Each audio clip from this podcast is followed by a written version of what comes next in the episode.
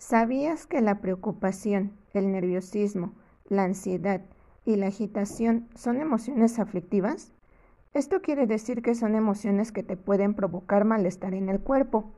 También puede ocurrir que no puedas pensar con claridad, porque tus pensamientos van a mil por hora, y eso te puede llevar a comportarte de formas que generalmente no tienes y sentirte mal.